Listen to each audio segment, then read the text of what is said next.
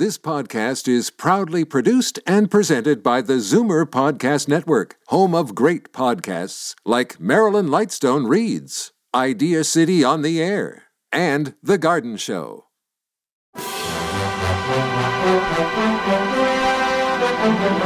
It's Zoomer Radio's Theater of the Mind with Frank Proctor. Open your mind as we fill your head with amazing thrills, chills, and laughs. Theater of the Mind. The best love programs from radio's golden age. Only on Zoomer Radio. Now, here is your master storyteller, Frank Proctor. Well, thank you, and welcome to the show. We begin with this evening's presentation Edmond O'Brien as the insurance investigator Johnny Dollar. Full name of the show, Yours Truly, Johnny Dollar, a radio drama about a fabulous freelance insurance investigator with the action packed expense account. The show aired on CBS Radio from January 14th of 1949 through to September 30th of 1962. Pretty good run. Uh, each story starts with a phone call from an insurance executive calling on Johnny to investigate an unusual claim. Of course, each story required Johnny to travel some distance, usually within the States, but sometimes abroad, where he was almost always threatened with personal danger in the course of his investigations. Each story was recounted in flashback as Johnny listed each line item in his expense account. Now, most of the items related to transportation and lodging, but no incidental expense was too small for Johnny to itemize. Johnny usually stuck to business, but would engage in romantic dalliances with women he encountered in his travels. Later episodes gave Johnny a steady girlfriend, Betty Lewis. Johnny's precious recreational time was usually spent fishing, and it was not uncommon for Johnny's clients to exploit this favorite pastime in convincing him to take on a job. The episodes generally finished with Johnny tallying up his account, making final remarks on the report, and then traveling back to Hartford, Connecticut, where he was based. Tonight, Johnny goes to Jamaica to investigate the death of an insured, only to find that the police have already declared the death a murder. From Hollywood, it's time now for Edmond O'Brien as Johnny Dollar. Inspector Trabert returning your call, sir. Oh, yes, Inspector. Thanks very much. I wonder when I could talk with you about the Hannibal Murphy death. Why, at your pleasure, sir. Do I understand you've come all the way from the States? Yes. The news broke yesterday, and his insurance company thought I'd better. The reports weren't quite clear on whether or not it was accidental, Then you haven't heard.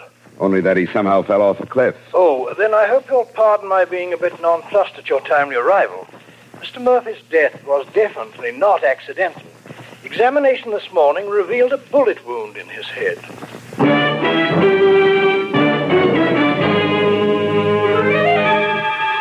Edmond O'Brien in a transcribed adventure of the man with the action packed expense account, America's fabulous freelance insurance investigator. Yours truly, Johnny Dollar.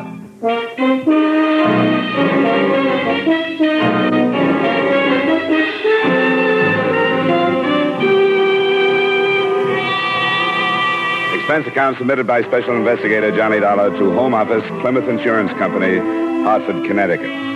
The following is an accounting of expenditures during my investigation of the Hannibal Murphy matter. Expense account item one, $264.80, airfare and incidentals between Hartford and Kingston, island of Jamaica. After checking into the Myrtle Bank Hotel and reporting by phone to the British Constabulary, I went over late that morning and met the officer in charge. Well, Mr. Dollar, it's a pleasure to have you here. Thank you, Inspector Trabert. Although news of the death of one of your countrymen is hardly the kind of invitation I should like to send you. If it hadn't been Mr. Murphy, I probably would have been invited to a murder someplace else. It's a popular pastime. What do you know about the Murphys, Inspector? I understand he's survived by a widow. Yeah, there's a brother also, Paul Murphy, and a stepdaughter, Felice. Oh, I didn't know about them. You mean they're all here in Kingston? Yes, the brother has lived here for the past two years, has a cottage just outside town. The deceased and his family were visiting him. Had been here for two months. Anyone else? Two servants, an old cook and a young man who has rather general duties. Do you have any kind of a theory, Inspector? Since the fact of the murder was proved only this morning, no. Except that it was murder, the position of the wound in the head rules out suicide. Any suspicions then? Uh, no, none that I wish to voice at the moment. Perhaps you'd like to visit the scene of the crime, or rather the point from which the body fell into the sea. Thanks, Inspector. I would.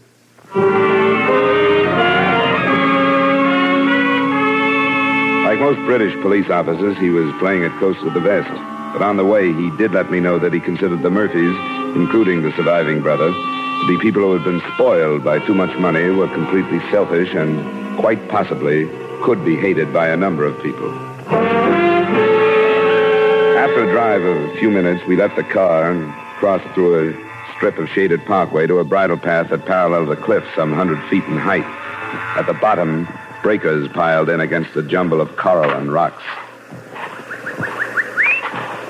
Here we are. We wrote the section off in case we might learn something from the marks, though I doubt we will. There, you see, on the edge, the torn earth and the broken branches. Yeah. His body was found below. huh? Yes, it was discovered by a young islander who was searching for shellfish at an early morning low tide. You said the Murphy cottage wasn't far away. Can you see it from here? No, it's beyond the trees there. The path turns inland before it reaches the grove. Does this cliff run near their place? Yes. I believe, so that you and I share a common bewilderment. Oh, if his killer met him here, why shoot him if he could have been pushed over the cliff and killed that way, huh? Precisely. We should have had a devil of a time proving it was murder at all. Unless the killer wasn't strong enough to get him over while he was alive. Like a woman. That possibility that does present itself, doesn't it? Yet, if he'd been shot and fallen here, then dragged to the edge, there would have been signs, but there are none. No bloodstains, nothing. Yeah. So, unless he was shot somewhere else and carried here, we must visualize the victim and the killer standing side by side on the sheer edge of the precipice, gazing out to sea a moment before the shot was fired. Can we go to the house now? I had planned to wait until I had a more complete report from ballistics, but please feel free to pay them a visit if you wish to. Thanks, Inspector. I should let them know I'm here. Uh, very good. Uh, come along. I'll drop you by.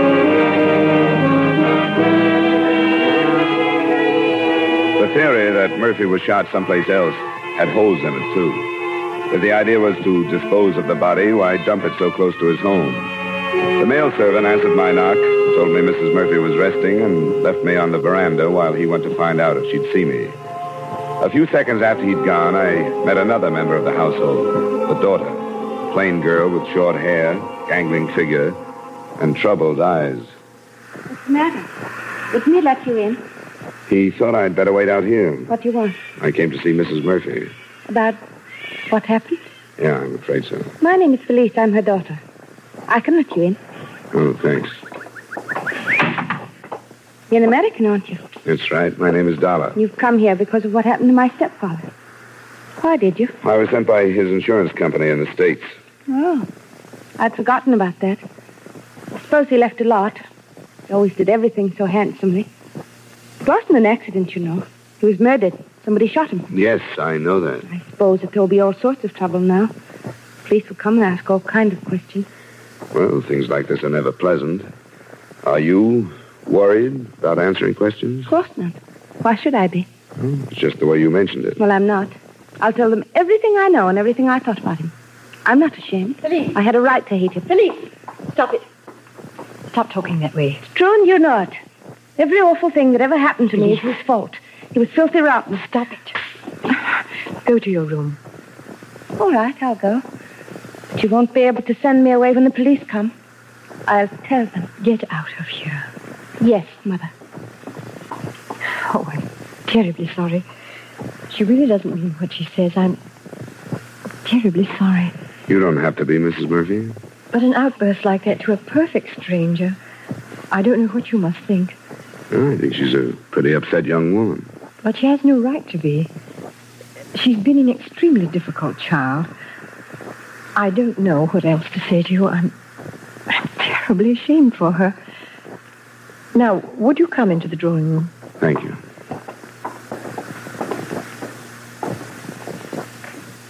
Please sit down. You are an insurance investigator, Mr. Dollar. Yes, and if you feel up to it, I'd like to get as clear a picture as I can of what happened the night your husband was killed. I imagine that I shall have to put up with it, shan't I? Sooner or later, yes. It probably would have been easier if your husband's brother were here to take part of the responsibility. Oh, he went to make arrangements for flying my husband home. I'm not sure when he'll be back, but I'll help all I can. All right. First, Mrs. Murphy, do you have any idea who could have killed your husband? Not the faintest idea, Mr. Dollar. You'd been here in Kingston for two months. Is that right? Yes? Could your husband have made any enemies during that time? Did he mention anything like that? No, he mentions nothing. We've been about very little. We only met a few people, some of Paul's friends. But he couldn't have made any enemies. Who was here the other night? No one but Hannibal and Paul and Felice and I. And the servants, of course. Did your husband leave the house? Yes, of course he did.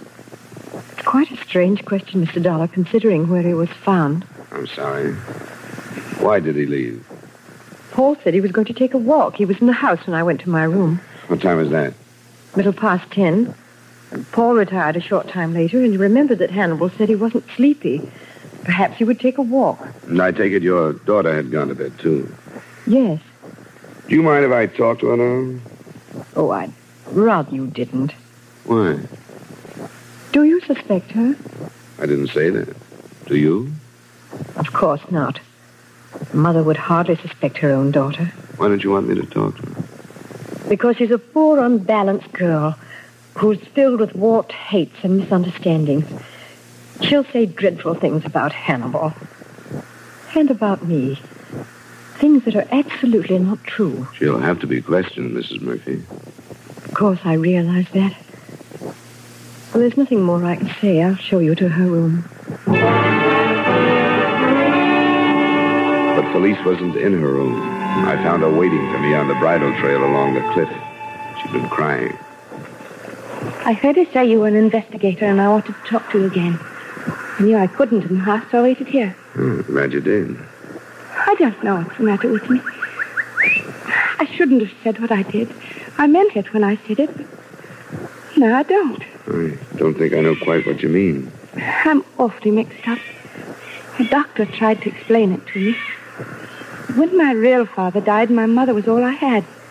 And when he came along, I thought he was stealing her from me. I thought I didn't didn't have anything anymore. How long ago was that? It's been three years. I was 14 when they were married. But he did take her away. They chucked me into an old school and went off on a trip. I know he didn't do it just to hurt me. But at night it would seem to me that he did. I tried to get over it, but I never could. That's why I'm glad he's dead. That's not a very wise thing to say, Felice. I can't help it. Do you have anything else you wanted to tell me? No. I wanted to explain why I acted the way I did in the house. I don't suppose you understand. Part of it, I think I do. Quite a few children have to adjust themselves to step parents these days. It's tough, and some do it better than others. I haven't done it well at all. Now I won't have to try anymore. I am sorry for the way I acted. I want to help you every way I can. How do you think you can help me? I'm not sure yet. But when I am, I'll let you know. All right, Felice. I'll be talking to you again.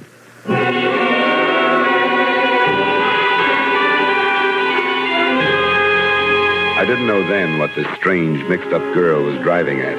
I got the impression that she wanted to talk more than she had. But I was fairly sure the way to bring it out was to wait rather than press it too hard. I checked in with Inspector Trabert, and his reactions were about the same as mine. On the strength of them, he called Paul Murphy into his office that afternoon.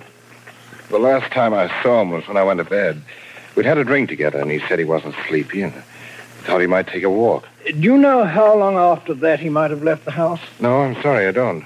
I was dead tired. I went right to sleep. Was he in the habit of taking walks at night? Sometimes, yeah.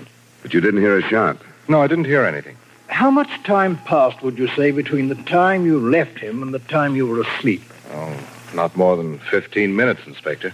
Then he couldn't have left the house before, say, uh, quarter past eleven. Yes, that'd be about it. And you're sure he didn't say anything about meeting anyone? He simply said he might take a walk. I'm not quite sure that I understand the importance of these Uh, questions. the importance here is this. Your brother was killed by a 25 caliber pistol fired at quite close range.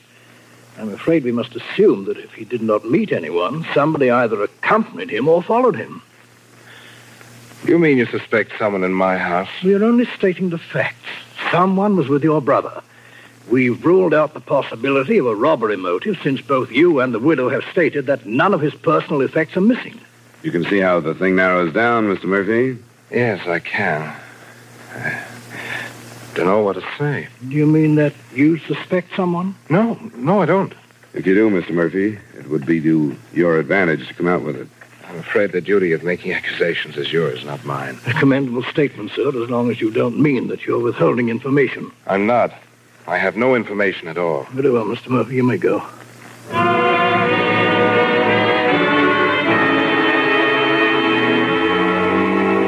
When Paul Murphy left, we both felt that he, too, was holding back, that it would be a long time before he offered any information. But we were only half right. He phoned the office a few minutes after he had reached home. Yes? Have you called in your own doctor? Uh, Dr. Drummond. Yes, I know him. Uh, we'll send one immediately and come out ourselves. Yes. Thank you very much, Mr. Murphy. Well, the stepdaughter attempted suicide. How serious? Mr. Murphy was quite beside himself, and it was hard to know. What did she do? Slashed her wrists, a method that was rather successful. But the question is, why did she do it?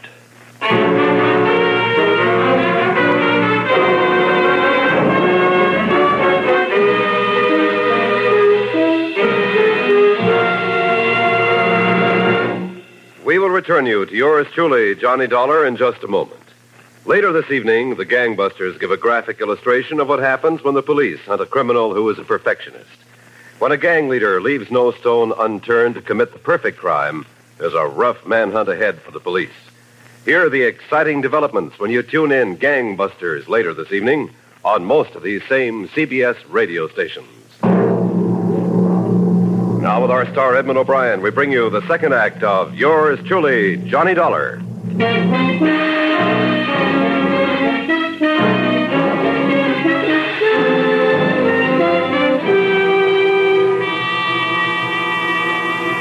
Inspector Trabert and I went right out to the Murphy residence, but were held back from Felice's room by both a private and an official physician.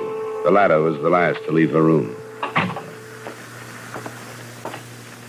Well, Doctor, how is she? Yeah, you can see her now. As you might expect, she's in a highly emotional state. Yes. Oh, this is Mr. Dollar, Dr. Gurley. How do you do, sir? Dr. Gurley, is she going to be all right? Oh, yes, I think so. You didn't do a very good job of it. I, I think she needs a good psychiatrist. A very good one. She's evidently needed one for a long time. She say anything to you? No, nothing specific. Only that she hates everyone. Well, I wish you luck, gentlemen. I've got to run. Uh, thank you, Gurley. Bye, Doctor. Good day. Well, Yeah.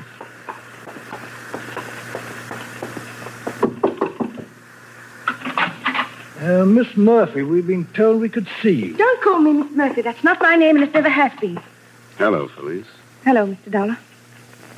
Who is he? You remember me, Inspector Trabert. I spoke to you yesterday. I hardly remember yesterday. I hardly remember anything I don't want to. I want to forget.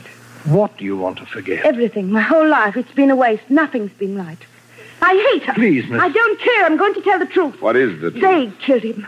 My mother and Paul. I saw it all happening. You were a witness to the killing? I saw what was happening here. I saw what was happening in England last summer. First, I was glad. I thought he'd go away and I'd never see him again. Felice. Then we came here, and I knew it. If it weren't him, it would be somebody else. I knew it would never stop. Felice, hold it. Slow down. I'm afraid you'll have to be more specific, young lady. Do you mean that the marriage between your mother and stepfather was not a happy one? It Started last summer in England. She was getting tired of him. I heard them fighting and calling one another names. They tried to hide it from me because they knew it would make me happy. But I heard them. She wanted to divorce him, and he wouldn't let her. What happened the other night, Felice? I knew what was happening here, too. I heard them arguing the other night after they sent me to my room. Then I heard Mother go to her room. Then they left the house. Your stepfather and Paul left the Yes. house? Did you see them leave? Yes. And then I heard the shot. What time did you hear it? Do you remember? Yes, I remember. It was quarter past eleven. I remember because I was lying in bed, awake. And when I heard it, I sat up and I turned on my lamp. And I looked at the clock. Then I turned the lamp off again and went to the window. And in a little while, I saw Paul come back alone. Why haven't you told us this before, Felice? I don't know. I was awfully mixed up. She's my mother. At first, I thought I should protect her. And I thought of everything she'd done to me. She never wanted me. She threw me away. She's never been a real mother. I've always hated her. That's why I'm telling you.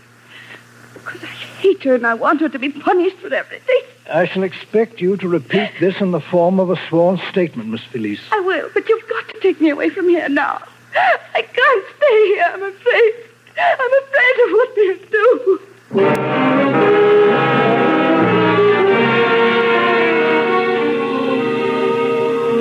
Was moved to the police hospital and later that day repeated her statement under oath. At about the time she was doing that, there was another development. Inspector Trabert received a call from the proprietor of a second-hand shop that specialized in fishing tackle and guns.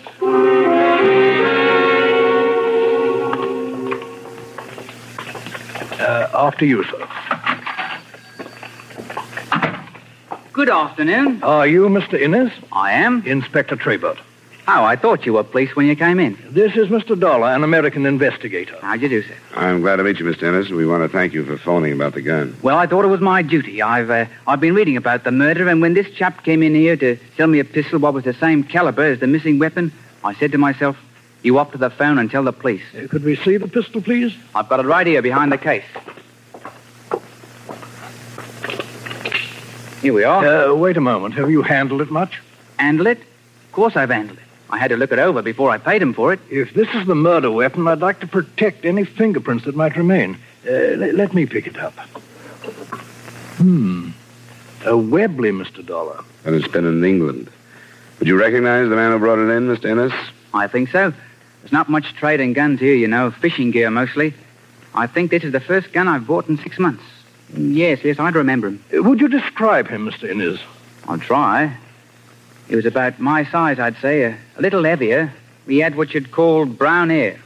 He was tan. Is he English or American? He was English as I am. Well, thank you, Mr. Innes. It's possible you may be called upon for identification. Happy to oblige, Inspector. Uh, but uh, what about the money? I paid four pounds for that pistol.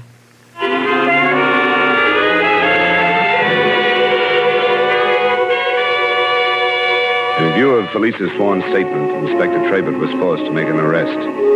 So the last time, we return to the Murphy residence. And I shall have to remind you that anything you say may be held in evidence against you. You mean that you're arresting us for Hannibal's murder? There's nothing else I can do, sir. I have a statement given under oath to the effect that you and the deceased left this house together the night of the murder. That's not true. That the sound of a shot was heard and that you were then seen returning to this house alone. That isn't true. There's not one word of truth in it. I didn't leave the house with him. Can you prove that, Mr. Murphy? Why, Alice, you know I didn't leave, don't you? Of course he didn't. Can you prove it, Mrs. Murphy? I understood you to say you were in your room, that you went to sleep immediately and heard nothing. My daughter made that statement, didn't she? Under oath and before witnesses. But she lied. I told you she would, Mr. Dollar. She'd do anything to hurt me. You've got to believe that. Alice, wait. What did she say was my reason for killing my own brother? Because of your love for his wife. Oh, she's insane. How can you believe these things? You're men of intelligence. We're men who are used to working with evidence. A sworn statement is admissible evidence unless it can be proved false. Neither one of you seems to be able to do that. Paul. I don't think we better say any more until we've legal counsel. No, I won't let her do this to me. We can't, Paul. I think she killed him. She hated him. She's the only one in the house that had reason to It's kill him. no good, Alice. What are you going to do with this, Inspector? I shall have to take you to jail. I'm sorry. Oh, you can't. Will you give us a few minutes to get ready? Of course. Come on, Alice. Go get your things. Everything will be all right. What do you think, Inspector? Well, to be quite honest, I'm not sure, but I know my duty as a policeman. The strength of that statement and their innocence or guilt are up to the courts to decide. Less formally, though, it's a pretty frightening thing to think of. If that girl, in her mental frame of mind, could suddenly decide that she was a witness, make a sworn statement, and bring all this down on two innocent people. Yes, I know, but the fact remains that they have absolutely nothing to say in their own defense. I've got to arrest them.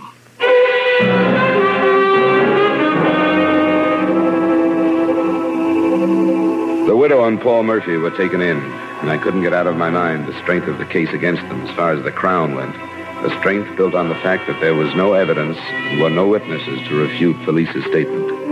I suppose that as far as the insurance angle went, my job was done. But after I left Inspector Trabert, I went to the hospital to see the girl again. Hello, Mr. Dollar. How are you feeling? I feel awfully lonely. They arrest Mother and Paul. Yeah. Then I'm all alone. She'll never want me back now, no matter what happens. She never wanted me anyway. I'm glad I did it. If you told the truth, you have nothing to worry about. What do you mean?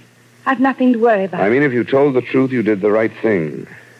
But if you didn't, you've done one of the worst things anyone could do. Of course I told the truth. You believe me, don't you? That doesn't make any difference. The inspector did. But you do, don't you?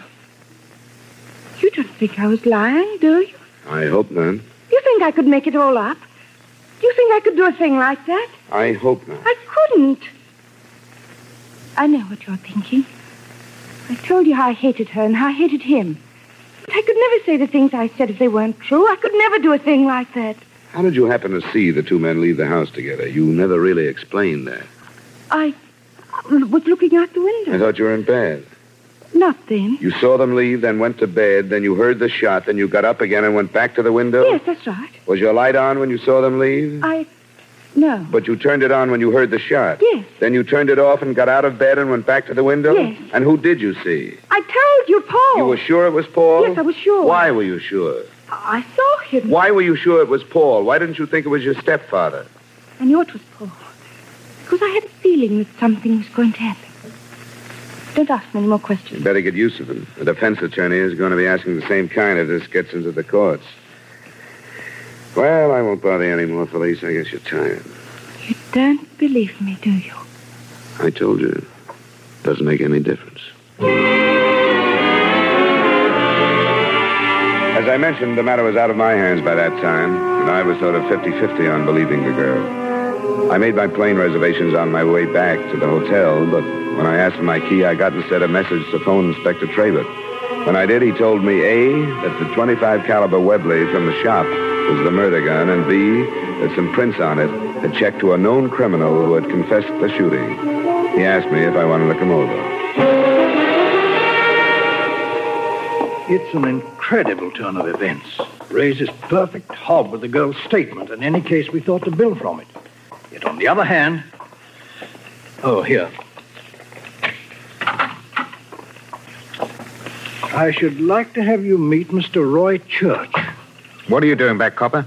You beat it out of me, so now you've got it. You dropped quite a bombshell into this, Mr. Church. Tell Mr. Dollar in your own words how you came to kill Mr. Murphy. Why should I? You've told him, haven't you? No, I doubted he would believe me. I'd like to hear, Church.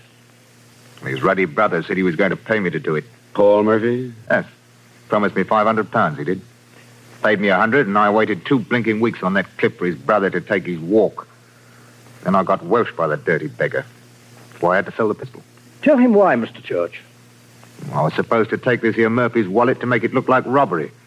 But he fell over the cliff when I shot him, and I couldn't reach him. That'll be all, Mr. Church. Thank you very much. Think nothing of it. Well, Mr. Dollar? Well, this means there isn't a word of truth in that signed statement except that maybe she heard the shot. She didn't see the men leave the house or Paul come back. She didn't know anything. Yes, a rather spiteful statement, but fortunately true in content. They did have the man killed. I don't know what to do about that girl. What would you do? Well, luckily, I can leave the whole mess in your hands, Inspector. But I wish you'd come up and work a nice, simple Hartford murder with me sometime. Do you good.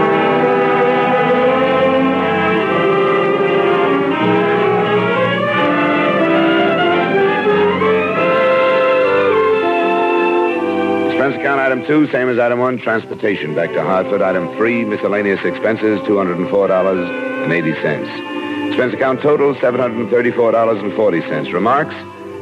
I can't help wondering what would have happened if Felice's sworn statement had been entirely false and the widow and Paul entirely innocent. I wonder if they would have been hanged anyway. Yours truly, Johnny Dollar.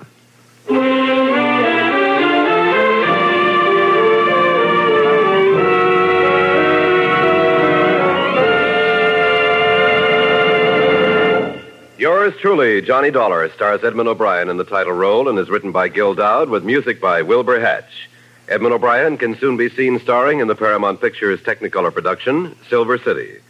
Featured in tonight's cast were Eric Snowden, Virginia Gregg, Jeanette Nolan, Ben Wright, Charles Davis, and Dan O'Herlihy. Yours truly, Johnny Dollar, is transcribed in Hollywood by Jaime Del Valle. This is Dan Cubberly inviting you to join us next week at this time when Edmond O'Brien returns as. Yours truly, Johnny Dollar.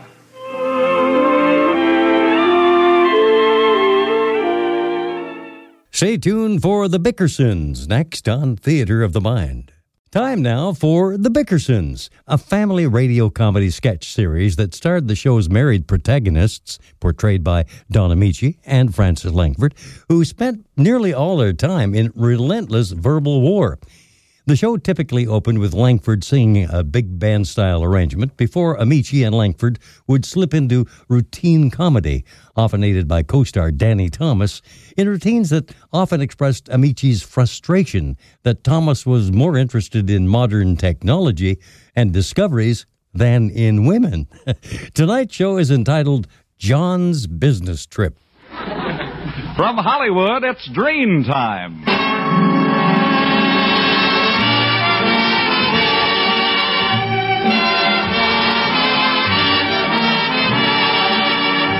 Ladies and gentlemen, the makers of Dream Shampoo are pleased to present the 12th in a series of new programs produced by Carlton Alsop and starring Don Ameche. Blanche, let me sleep, will you? Danny Thomas. Progress. You call this progress? Kaiser's driving Frazer on on a motorcycle. And our glamorous dream girl, Frances Langford, who sings. The moon belongs to everyone. The best things in life are free. Stars belong to everyone. They gleam there for you and me. The flowers in spring, the robins that sing, the sunbeams that shine, they're yours, they're mine. Love can come to everyone.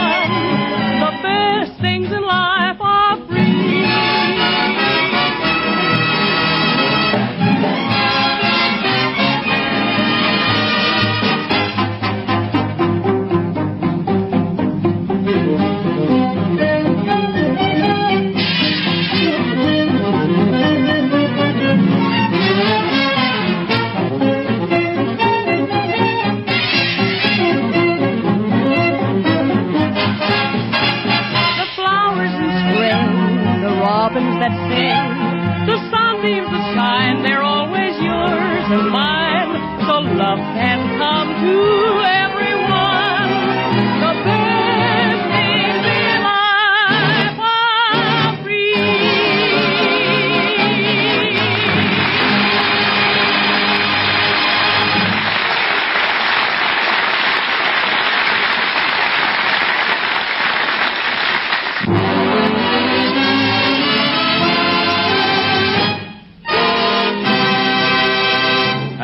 is your host for the evening, Don Ameche.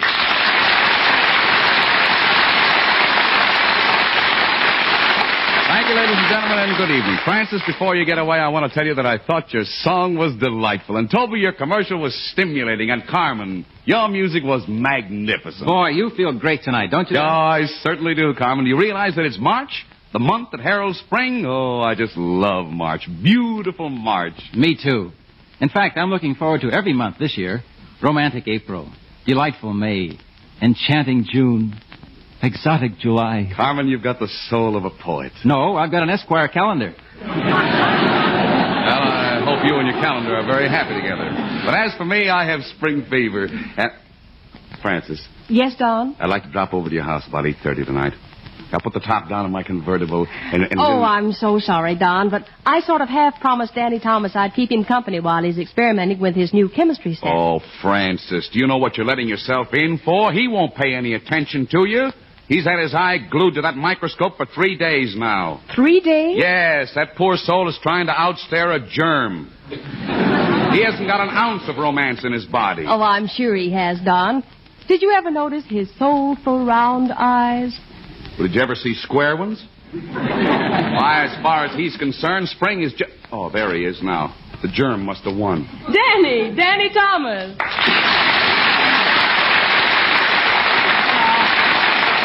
Hello, everybody.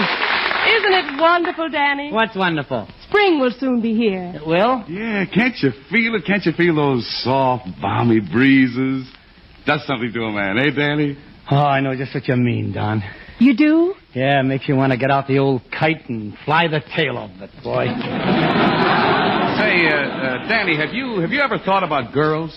Oh, girls. They fascinate me every time I see them walking down the street in their dainty open-toed shoes. Sure, I, I think about them a lot. What do you think about them, Danny? Won't their toes ever get cold? Look,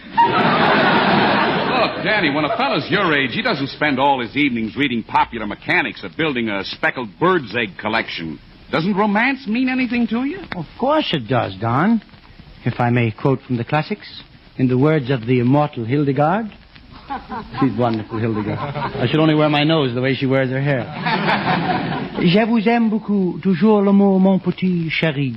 Oh, that's beautiful, Danny. What does it mean? If I knew, wouldn't I say it in English? You see, what did I tell you, Frances? Danny, you ought to get yourself a girl. ah, love is only for women. I've heard of a few men who are interested in it, too. But I'm afraid there'll never be any romance in your life. Ah, I guess you're right, Don. I'm kind of like parsley on a piece of fish. I look all right, but nobody wants me.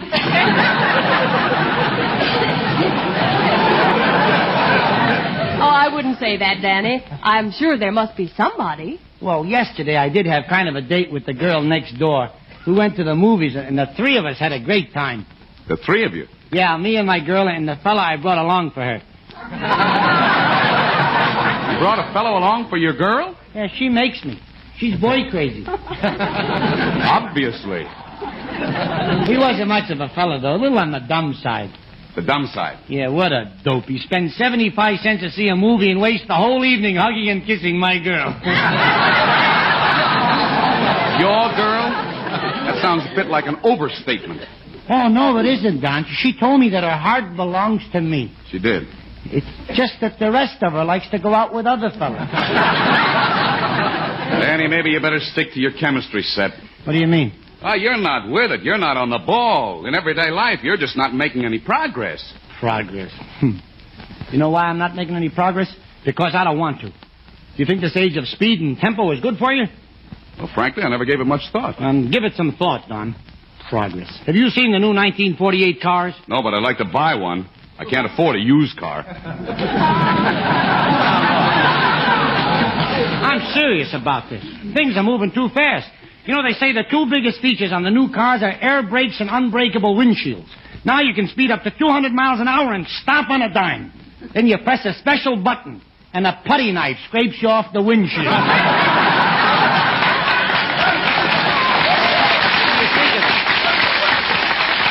Well, that's a handy gadget. Well, don't take it so lightly, Don. I mean, there's such a thing as too much progress.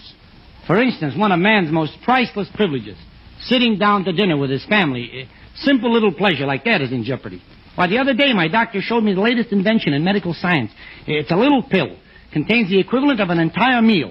Soup, salad, steak, baked potato, choice of three vegetables, a cup of coffee, and a big piece of apple pie a la mode. And two toothpicks. Ah, you're joking. No, I'm not. I tried one, but a horrible thing happened. When I took the pill, it was upside down. Well, what's so horrible about that? I ate the dessert first. What happened to the toothpicks? Don't be such a wise guy, will you? Oh, now, wait a minute, Danny. Progress has more good features than bad ones. Have you read about the new stockings for women guaranteed not to get runs? They're made out of cold wood and rubber. So what? Instead of runs, they'll get clinkers, splinters, and blowouts. inventions, inventions, innovations. Why, years ago, when a woman wanted to go to sleep, she simply put on a nightgown and went to bed. The day before she gets into bed, she puts on hair crimpers, wrinkle erasers, dimple depressors, ear flatteners, nose straighteners. Uh, if a man wants to kiss his wife goodnight, he has to battle his way through $12 worth of hardware.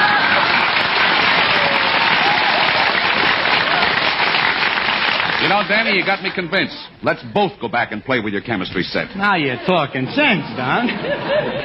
Progress is all right, but it has to be harnessed. Now, look, I'd like to show you my new formula. It'll revolutionize present day living.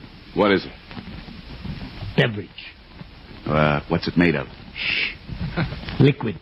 Mm, a liquid beverage. Yeah, I'll tell you about it. Now, with study and forethought, and research and more thought, I have discovered something new. My magic elixir is the wonderful fixer of anything that's wrong with you.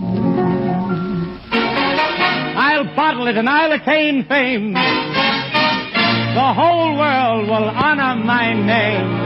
Drink Thomas Cola and you'll whistle at the girls once more. If you're half alive and you're 95, Thomas Cola makes you feel like 94. Rock, rock. Drink Thomas Cola. It has sparkle and it's cool and keen. I can't rave enough. You will love the stuff unless you don't like the taste of kerosene. Now, if you're looking gone, and you're feeling duller, you really have no excuse. Thomas Cola will give your cheeks some color. Purple, blue, and chartreuse. Drink Thomas Cola. Fill your glass and take a healthy slug. It's a real surprise, makes your spirit rise, while the rest of you just lies there on the rug.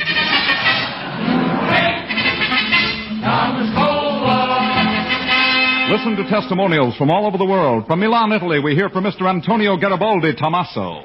Well, I tell you. I first tried Thomas Cola when I was 20 years old. And today, 10 years later, I'm very happy to say I am now 30 years old.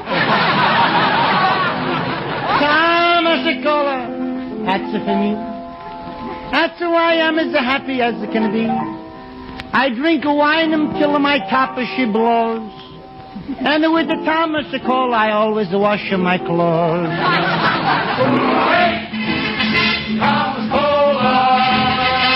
And now we hear from the Earl of Thomas, one of the leading literary lights of England, being interviewed. Milord, if you had your choice, would you select wine or Thomas Cola? Wine or Thomas Cola, you say? Well, milady, Wine, when aged in casks of choice oak, pervades my spirit like exotic incense. A thousand violins throb in my head. I am wafted in fleecy clouds to the seventh heaven above the seventh heaven. I respond to its delicacy of flavor with the infinite me that has existed throughout the eternities. Whereas, my lady, Thomas Cola. Yes? Yes? Thomas Cola makes me burp.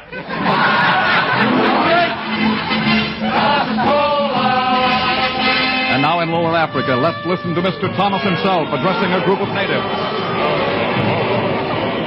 Ogla Ugwa Wambo Bola Zango Bango Thomas Cola Kanza Kango Lava Wa'o Nickel Backer Manda Thomas is the drink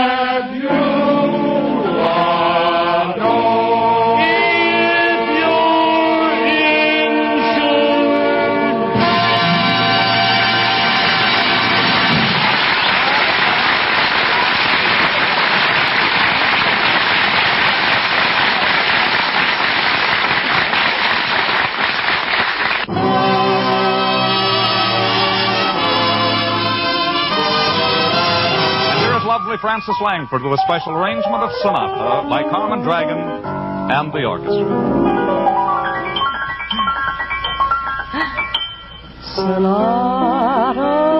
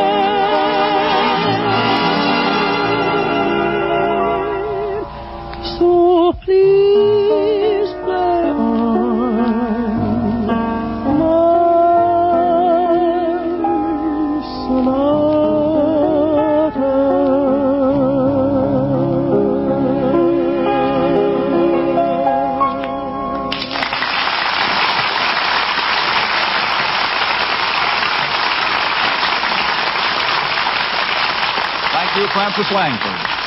And now, as we promised you, Don Ameche and Frances Langford as John and Blanche Bickerson with Danny Thomas as Brother Amos in The Honeymoon is Over, written by Phil Rapp.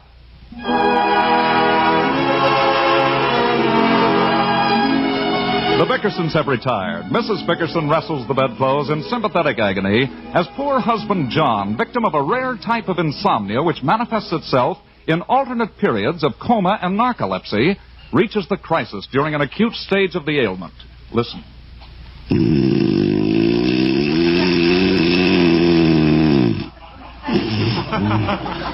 Sauce, cow, Susan.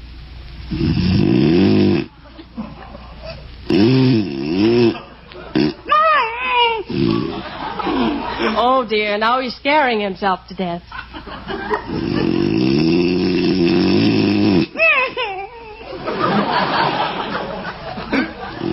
John, John, Mhm. are you in pain? I am in pain, Blanche. What's the matter with you? What's the matter, Blanche? Stop repeating everything I say like a parrot. Why do you repeat everything? Hmm? Why do you repeat everything? You just said that. I know I did. Why do you repeat everything? Keep repeating everything like a parrot. Very funny. I'll bet you're a riot with those broken down friends of yours. I never want them in this house again. None of my friends have ever been in this house. Why not? Are you ashamed of me? I'm not ashamed of you. Then why don't you invite them here?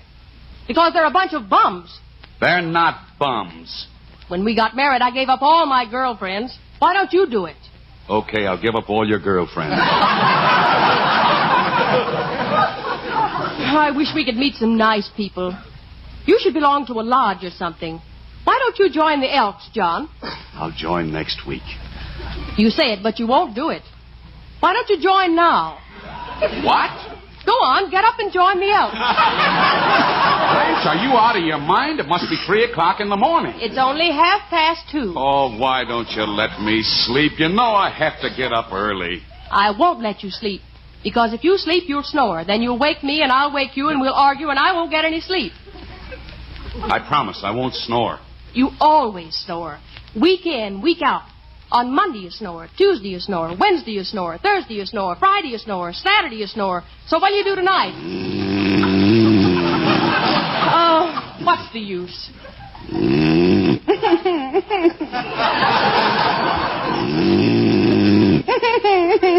He's having that dream again.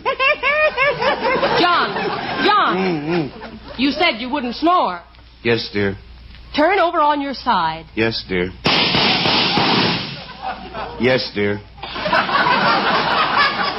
What'd you say, Blanche? I didn't say anything. That was an automobile backfiring. Oh. John, Hmm. close the window. It's cold outside. If I close the window, will it be warmer outside? Oh, get up and close it. I'm freezing to death. Put a pan under it. I'll have the plumber in the morning. John, I have indigestion. I've never been so sick in all my life. All right, Blanche. I'm awake. Now, what's the matter with you? I don't feel good, John. Call the doctor. You don't need the doctor. I'll handle it. Where does it hurt you? Right here in the pit of my stomach. It's a shooting pain, and it comes about every five minutes.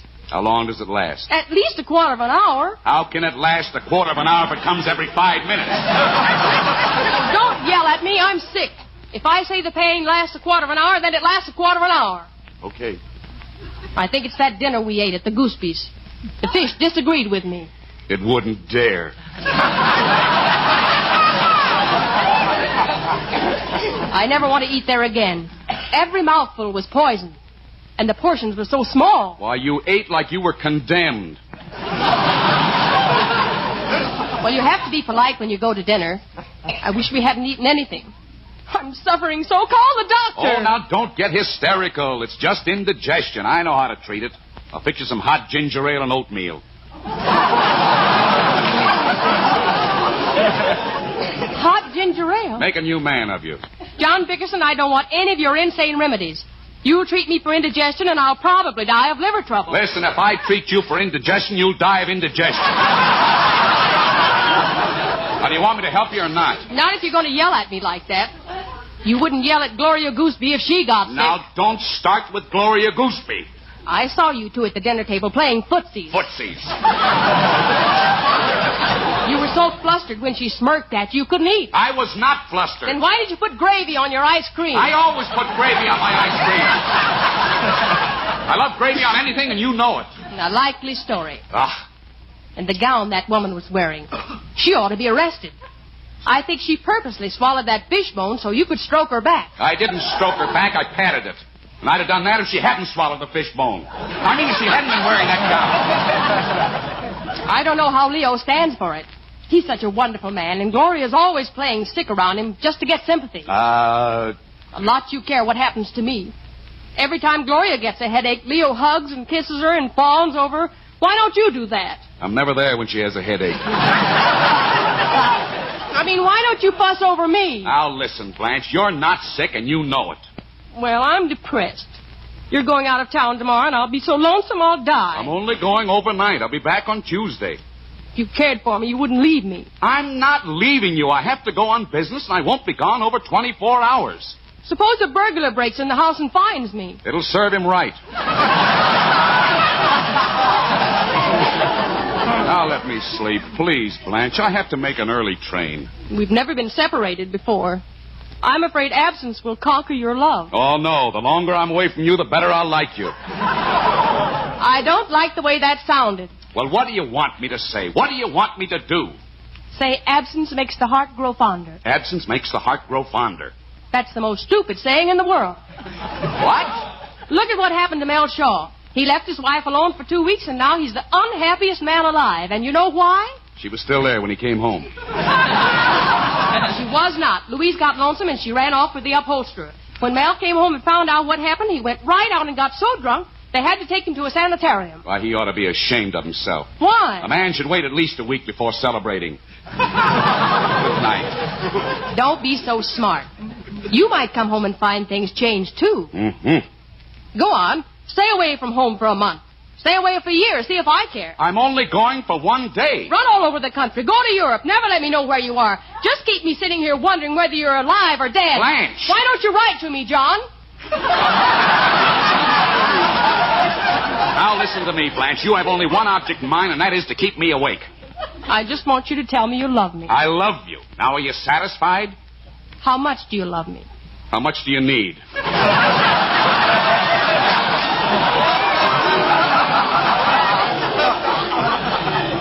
Forty-five dollars. I saw the most stunning hat, John. If I get it, I'm sure I won't feel so depressed. Forty-five dollars for a hat. That's a fine cure for depression. That'll start one. Women need those things to cheer them up. Look at Clara, my oldest sister. Every time she's in the dumps, she buys a dress. I figured that's where she bought her clothes. I'm not giving you forty-five dollars for any hat, and that's final. Now let me sleep. Oh, I hate you. How my mother begged me not to marry you. She pleaded with me not to marry you. Your mother told you not to marry me? Yes, she did. Dear heaven, how I've misjudged that woman. Oh, you'll be sorry for this, John Bickerson. You just wait and see. Oh, please, Blanche, I'm so tired and I have to make a seven o'clock train. That means I have to get up before six. Why do you need so much time? Well, I have to pack my suitcase, don't I? You haven't got a suitcase. Oh, I have too. I bought a brand new one yesterday. It's in the closet. No, it isn't. Yes, it is. I put it there last night. I took it out this morning. What? Amos borrowed it. Oh, Blanche, he didn't. You didn't let that weasel take my brand new suitcase. I've never even used it. Don't scream so. You can carry your stuff in a paper bag. Paper bag. My suits will get all wrinkled. No, they won't. Amos borrowed them, too. Now look, Blanche. I see no reason for you to carry on like this, John. Blanche. Amos is going on a sailing trip with some very important businessmen, and he won't hurt your silly old suitcase. Blanche. He has to have something to bring the fish home in. He's going to carry fish in my suitcase, and I have to put my clothes in a gunny sack. Well, stay home then. I can't stay home. If you leave me here alone in this horrid house tomorrow night, All I'll... right, all right, all right. I'll call Amos. I'll have him come over and stay here till I get back. Put the lights on. Honest, Blanche, if I don't go on this trip tomorrow, I'm liable to lose my job. Hello? Amos, this is John. Hi, Jocko, what's new? Say, I, I want to ask a little favor, Amos. I have to go out of town tomorrow, and Blanche is afraid to stay here alone. Could you come over and spend the night? What's in it for me? What a chiseler. Is it worth a double sawbuck, Jocko? Okay, $20. And all the bourbon I can drink? All the bourbon you can drink. And can I bring a couple of friends over? Bring some friends. Take a note, you won't back out, Jocko. I give you my word of honor. Okay, I'll be over tomorrow. Uh, wait, Amos, when you come over, uh, uh, you might bring my new suitcase with you. I might bring it, but I won't. Because I already hocked it. Good night, Jocko. Ooh, how I hate that man. You see what you make me go through just because you pretend you're scared to be alone? I'm not going to be alone. What? Mother's coming over to stay for the rest of the year. Good night, John. Oh,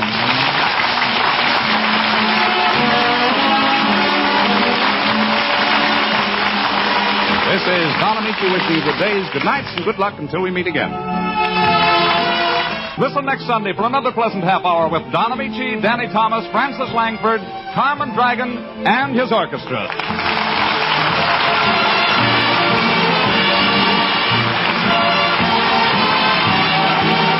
This is NBC, the National Broadcasting Company. Thank you for listening. Tomorrow night, it's The Shadow, followed by Martin and Lewis. Thanks to Paul Stringer and Joel Schoenwell for technical support. The executive producer for Theater of the Mind is Moses Znaimer. I'm Frank Proctor. Have a great night. This podcast is proudly produced and presented by the Zoomer Podcast Network, home of great podcasts like Marilyn Lightstone Reads, Idea City on the Air, and The Garden Show.